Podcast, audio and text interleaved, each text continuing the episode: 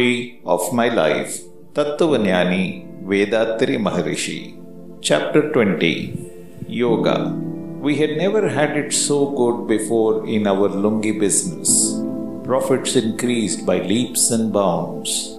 I found it a bother to have our yarn taken elsewhere for dyeing, so I started a dye works of my own. Freedom from want had been one of my ideals. My poverty had vanished and I had an income that far exceeded my needs. Lungi sales now touched 125,000 rupees a month. I myself had obtained relief from poverty. True, but what about the millions of people who continue to be sunk in squalor? I pondered over this day and night. The first thing to be done was to better the condition of the weavers whom I employed. This was something which I myself should do and which was within my power. So I was generous in the matter of wages. Then, year by year, I gave them a bonus of 25% out of the annual profit, a gift of 15 rupees for each childbirth and of 25 rupees for the death of a parent became the rule. I formulated a policy regarding production and sales as set forth in the lines that follow. Experience and skill acquired over the years by me in that most blameless service of clothing humanity should enable me to turn out fabrics of quality, some types to be worn in summer, some fit for winter. The price should be low, the warp and woof should match, agree. The weaving should be even, length and breadth be free from slips and mistakes. For manual laborers too, the rate should be the same as fixed for those in prosperity. For those who do in sales give cooperation fair, and those who concentrate their mind with care and labor at this creative art should find that rare happiness of matching wages. Brethren too, in the trade I should not scare with loss. I should rejoice to see what my discerning customers were. I conducted my business according to such principles. My third teacher. It was at about this time that an adept man of the name Paranjothi founded a society in Madras for the benefit of seekers of truth. A friend explained to me his particular mode of initiation. I went there immediately, made certain enquiries and enrolled myself. The initiation procedure explained to me was of Kundalini yoga. The master's one unique speciality was Shanti yoga. I had my initiation in the prescribed form. I started practicing yoga, devoting my best thought to it. At the time I got trained, I found it quite agreeable. I watched the results, combining it with what I had already known because of philosophical analysis and meditation. A good many kind souls used to come there. Several among them became my friends. This society, founded by Swami Paranjothi, that went by the name of Temple of Universal Peace, was helpful both for expounding my own views and doctrines and congregational practice of yoga and meditation.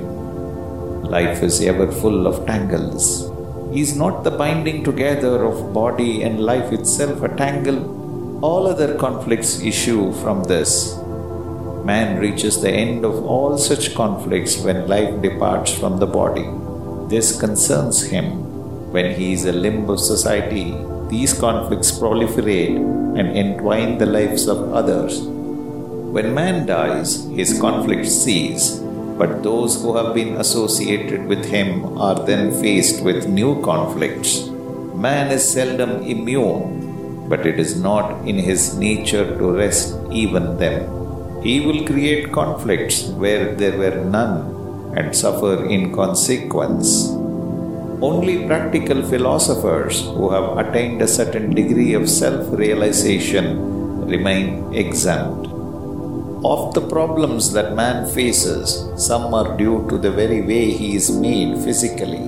Hunger, variations in temperature, and the pressure of excretory forces are examples of this.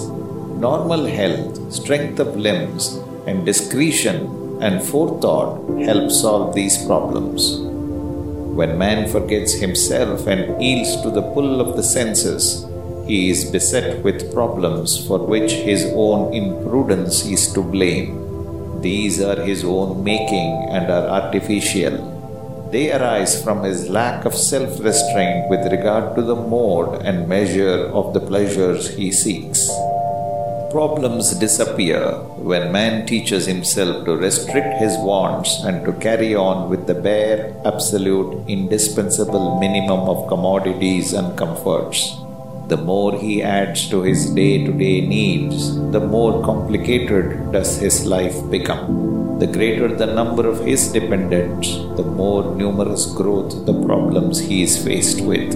The bigger the total of his material possessions, the more worried he gets. If a person realizes all this, he can live a serene life by finding the solutions to problems that exist and by not adding to those that are already there. Many were the problems that sprouted in my life because I had no children and because I was obliged to marry again as a result of that. Yet my introspection and the clear understanding of my spiritual truths that I achieved enabled me to confront and overcome them. Our childlessness had, of course, at first made us quite unhappy, but we got reconciled to that with the passing years. When I pursued this question of barrenness in my mind, three things suggested themselves as the possible root cause. First, it could be renunciation in youth. Secondly, diseases of some sort might have brought about deterioration in the vital fluid. Thirdly, I should name that union with the Almighty Being, which shows not only fulfillment and realization at the loftiest level, but also the fact the force of karma had spent itself in full, leaves no residue. I ascribed the absence of issue to this third factor, and I had no doubts about that. I have in my younger days participated in bhajans where there was choral singing. Saint Thayumanavar's hymn, beginning with the words, "Not merely here or there, but everywhere," was often recited set to music. Even at that age, I had grasped its significance in full and merged completely in the consciousness of the divine. On getting back home, I would go over the hymn again and again in my mind and relish. As Saint Valluvar says, "Unless you learn to swim and cross the ocean of birth, you cannot be united with the Absolute. Using up for good the days on has in stock, blocks the source of rebirth, effective as a rock." In accordance with these views, I had now and then the good fortune from infancy onwards of identifying myself completely with the Absolute.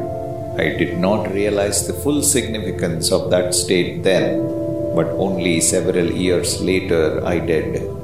Mine was a blameless life. I was pure in thought and deed.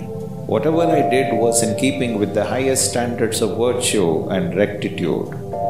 From childhood onwards, my ambition was to realize God and to attain salvation, so my link with life as such snapped. When I got the elucidation later that continuity of the species depends upon the passing on of the seed, I ceased to regret the lack of children. நம் கடமை அறவாழ்வின்